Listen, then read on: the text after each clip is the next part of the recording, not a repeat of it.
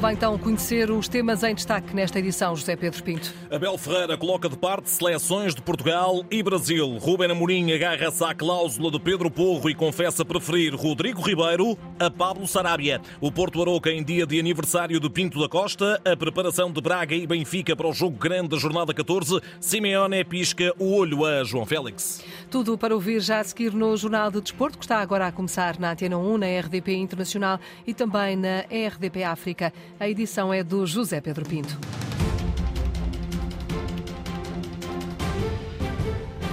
Boa sorte a Fernando Gomes na busca de um sucessor para Fernando Santos na seleção nacional, mas Abel Ferreira não está para aí virado. O treinador da moda no Brasil, ainda altamente cotado para os Crete, pronunciou-se hoje desta forma quanto à especulação do seu nome para orientar a equipa das quinas. Portugal tem, tem treinadores de muita qualidade, tem treinadores com muita experiência, tem treinadores que ganharam muito mais do que eu tem treinadores também, porventura, desempregados e disponíveis. O que eu digo às, às pessoas que têm que tomar decisões, quando estão em casa, tomar decisões, é boa sorte, porque aquilo que eu faço todos os dias é tomar decisões e não é nada fácil tomar decisões e tomar boas decisões. Quem tiver que tomar a decisão, que a tome de consciência e que, e que, escolha a pessoa certa. Portanto, seleção portuguesa aparentemente fora de hipótese e comandar o Brasil também, pelo que se percebe do discurso do treinador campeão pelo Palmeiras. Eu vivo muito no aqui e no agora.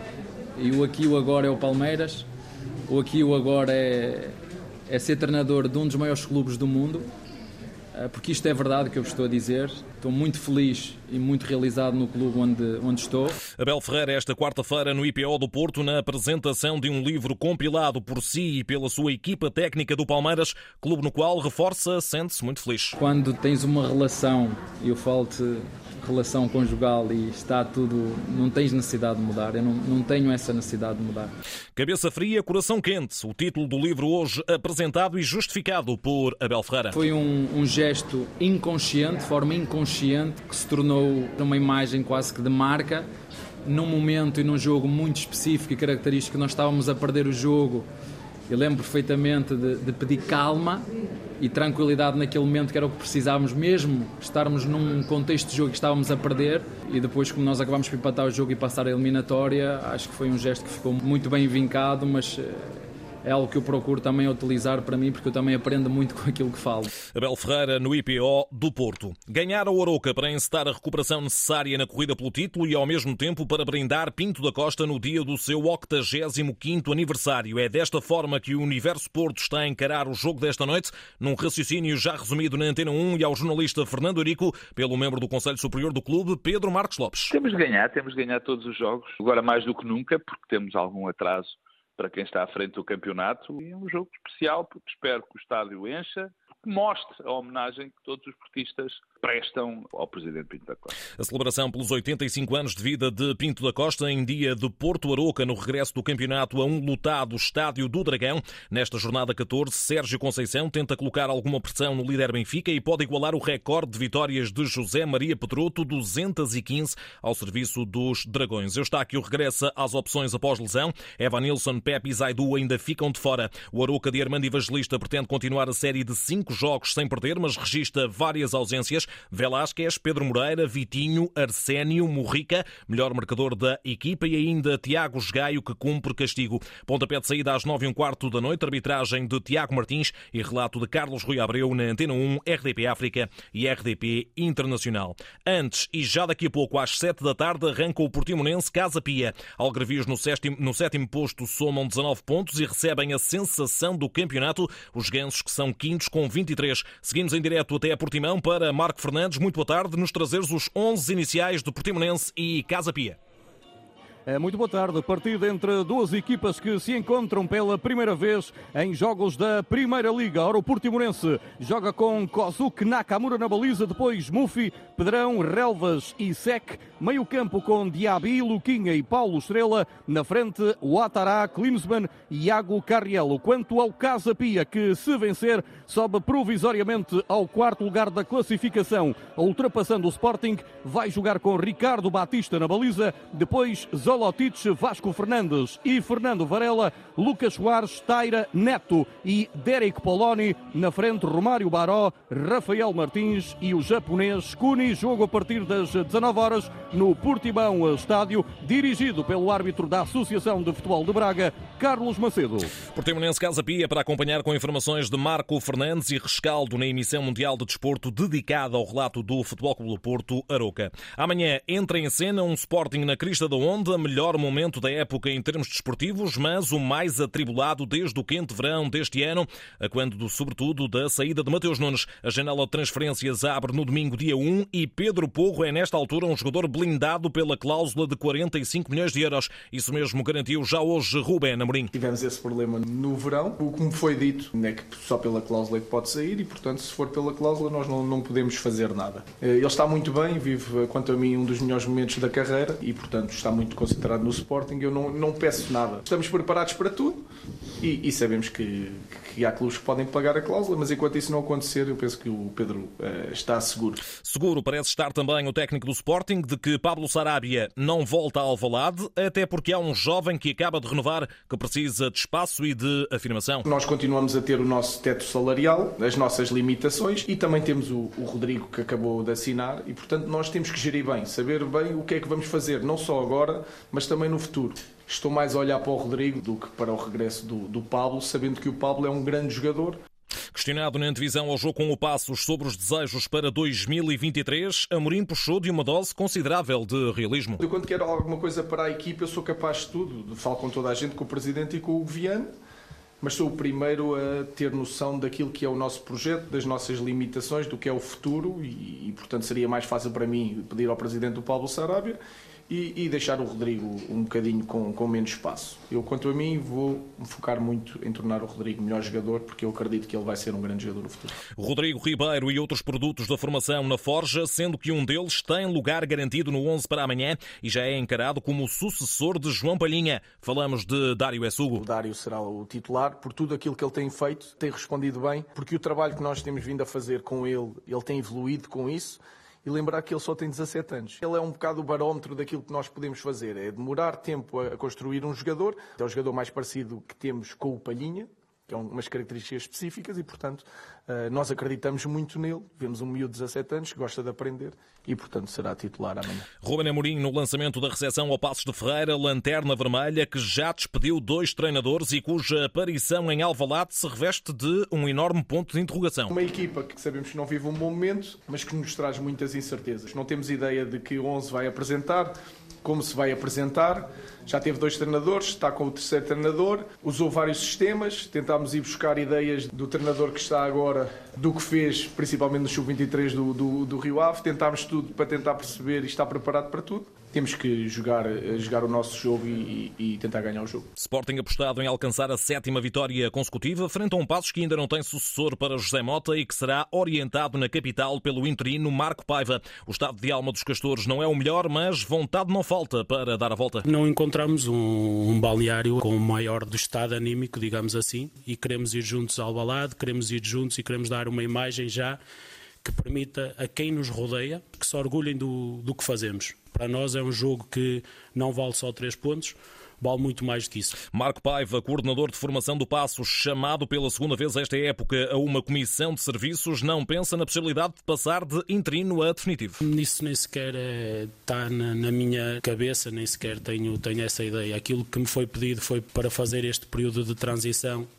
e aquilo que eu procuro fazer é o melhor para o clube, fazer o meu trabalho da forma mais positiva possível e ajudar estes jogadores a chegarem ao momento seguinte, ou seja com o Marco, seja sem o Marco. O Marco neste momento é, é coordenador da, da formação do, do Passos Ferreira foi solicitada pela estrutura do clube que garantisse este período de transição. É essa a minha preocupação única. Sporting Passos amanhã às nove e um quarto da noite. A arbitragem de António Nobre relata o Nuno Matos em direto de Alvalade. O jogo grande da ronda está reservado para sexta-feira. O Braga recebe o Benfica com as águias assoberbadas pelo tema Enzo Fernandes. Sai ou não sai, fica até o verão na luz. Foi a questão colocada pela Antena 1 ao antigo central e capitão das águias, Helder Cristóvão. O momento é este e os valores estão em cima da mesa neste momento. Não se sabe o dia da manhã, a época ainda está a meio, ainda nada está conquistado, apesar de muita coisa estar, estar já feita. Certamente vão, vão arranjar um, um, ponto, um ponto em comum para satisfazer ambas as partes. Mas neste momento eu creio, eu creio que os valores estão a ser apresentados dificilmente vai, vai continuar. Mais objetivo parece ser Helder Cristóvão quando chega a hora de abordar a renovação de contrato de Nicolás Otamendi. Seria importante para o Benfica mantê-lo mais um ano, para manter esta liderança e acompanhar esta, esta juventude que o Benfica tem em termos centrais. Seria importante até para o grupo, pela liderança que ele exerce, continuar no clube mais um ano. A entrevista de João Correia a Helder Cristóvão sobre Otamendi e Enzo, argentinos campeões do mundo que já trabalham no Seixal. Roger Schmidt projeta o jogo com o Braga amanhã às 11 da manhã, sendo que Artur Jorge, em Braga, falará aos jornalistas às 5 e meia da tarde. O jogo está marcado para as 9 e um quarto da noite de sexta-feira, dia de 19 aniversário da Pedreira. João Pinheiro será o árbitro, relata o Fernando Eurico aqui na rádio. Ainda da Primeira Liga, nota para a renovação de contrato de E com o Famalicão. O defesa brasileiro amplia a ligação aos minhotos até ao verão de 2027. Agora a segunda liga está a terminar o Porto B Farense da jornada 14, jogo que arrancou às 5 da tarde, está por isso na segunda parte com 69 minutos de jogo. Porto B 2, Farense 0. Valem os golos obtidos na primeira parte por Rodrigo Ferreira e já nesta etapa complementar por Nilton. O Farense, segundo na tabela, está a 4 pontos do líder Moreirense, que ainda vai jogar nesta ronda os Leões de Faro, para perder esta partida e, eventualmente, perder também o rasto ao líder moreirense. João Félix conta e muito para o Atlético de Madrid. O chamariz para a continuidade do internacional português, aparentemente determinado em sair dos colchoneros em janeiro, foi deixado esta quarta-feira por Diego Simeone. O que me importa é o que me importa é a equipa e o João Félix é importante para a equipa. Se mostrar o que vimos dele no Mundial será importantíssimo. Tem condições, tem talento e a equipa precisa das suas suas qualidades e porque o equipo necessita de suas qualidades. Mas se há coisa que Simeone não nega é algum atrito com Félix. É uma relação boa de trabalho e desde meu lugar, desde que estou aqui no clube. Temos uma boa relação de trabalho, não podemos estar sempre de acordo com tudo, somos pessoas. Desde que cheguei aqui nunca deixei de procurar o melhor para o clube. E será assim até o último dia para mim e para os jogadores. Que esteja eu ou que estén os jogadores que me ha tocado dirigir. Expectativa por isso para perceber o que irá suceder com João Félix. Em Inglaterra, é com entusiasmo que Mateus Nunes já trabalha sob as ordens de Julen Lopetegui, pouco utilizado no Mundial por Fernando Santos. O médio do Wolverhampton confessa, no entanto, estar ainda algo enferrujado. Minhas pernas não estão acostumadas à intensidade. no Campeonato do Mundo não joguei assim tanto e aqui a semana tem sido aberta, então os treinos têm sido mesmo intensos. A minha perna estão a chorar um bocadinho. Uh, mas tudo bem, estou-me uh, a adaptar e tem sido muito bom. Dá para ver que a atmosfera aqui dentro está diferente, em torno do staff, não falo só nos jogadores, uh, em relação entre os dos treinadores com os jogadores, está tudo melhor. Ah, e acho que a gente tem muito boas hipóteses de, de melhorar. Mateus Nunes, entrevistado pela Eleven Sports, já depois da estreia vitoriosa dos Lobos sob o comando de Lopetegui no Boxing Day. A jornada 17 da Premier League, entretanto, encerra hoje com o campeão Manchester City de Rubem Dias, João Cancelo e Bernardo Silva a visitar Elland Road para defrontar o Leeds United, jogo a partir das 8 da noite. Em França, Ligue 1 de volta, jornada 16, destaque para o Lille de Paulo Fonseca, que joga a esta hora no terreno do Clermont Foot, nesta altura com com 45 minutos da primeira parte. Está praticamente no intervalo. Clermont Foot 0, Lille 0. Paulo Fonseca a apostar em vários portugueses, os centrais José Fonte e Tiago Jaló, bem como André Gomes e ainda Anrel Gomes, o luso-britânico desta equipa do Lille. O Lille que é sétimo classificado do campeonato francês. Basquetebol regressa ao campeonato, jornada 15 já com resultados finais. Porto 89, Imortal 69 e Cabo Madeira 78, Benfica 107. Resultado que permite às Águias manter a liderança, ainda que com mais um jogo do que os Dragões. Às nove da noite, Jogueira, Vitória de Guimarães e Alvarense Sangalhos. Às nove e um quarto, o Lusitânia Oliveirense, sendo que sexta-feira, às três da tarde, encerram a ronda Sporting e Póvoa. Fechamos com o eh, Dakar. Edição 2022 vai contar com a estreia de Helder Rodrigues nas quatro rodas. O até agora Motard segue para os Buggies. Estou feliz por estar de novo em, em competição no Dakar. Primeira vez nas quatro rodas, está, vai ser, acho que para mim é, é um grande desafio.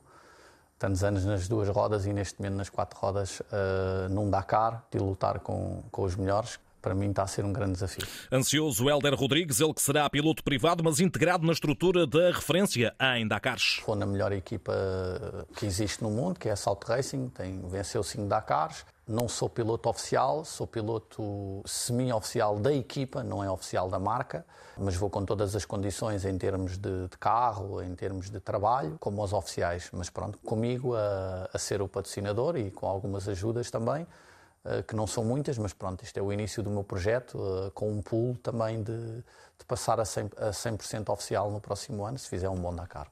Helder Rodrigues, um de 17 portugueses, que estará na Arábia Saudita a partir de 31 de dezembro. Nota final para Dardos. O português José de Souza fez história ao operar-se pela primeira vez para os oitavos de final do Mundial, que se disputa em Londres. O ribatejano deu a volta de 0-2 para 3-2 diante do australiano Simon Whitlock. Está fechado o Jornal de Desporto, edição do José Pedro Pinto, na Antena 1, na RDP Internacional e também na RDP África. A informação desportiva está em permanência em desporto.rtp.pt.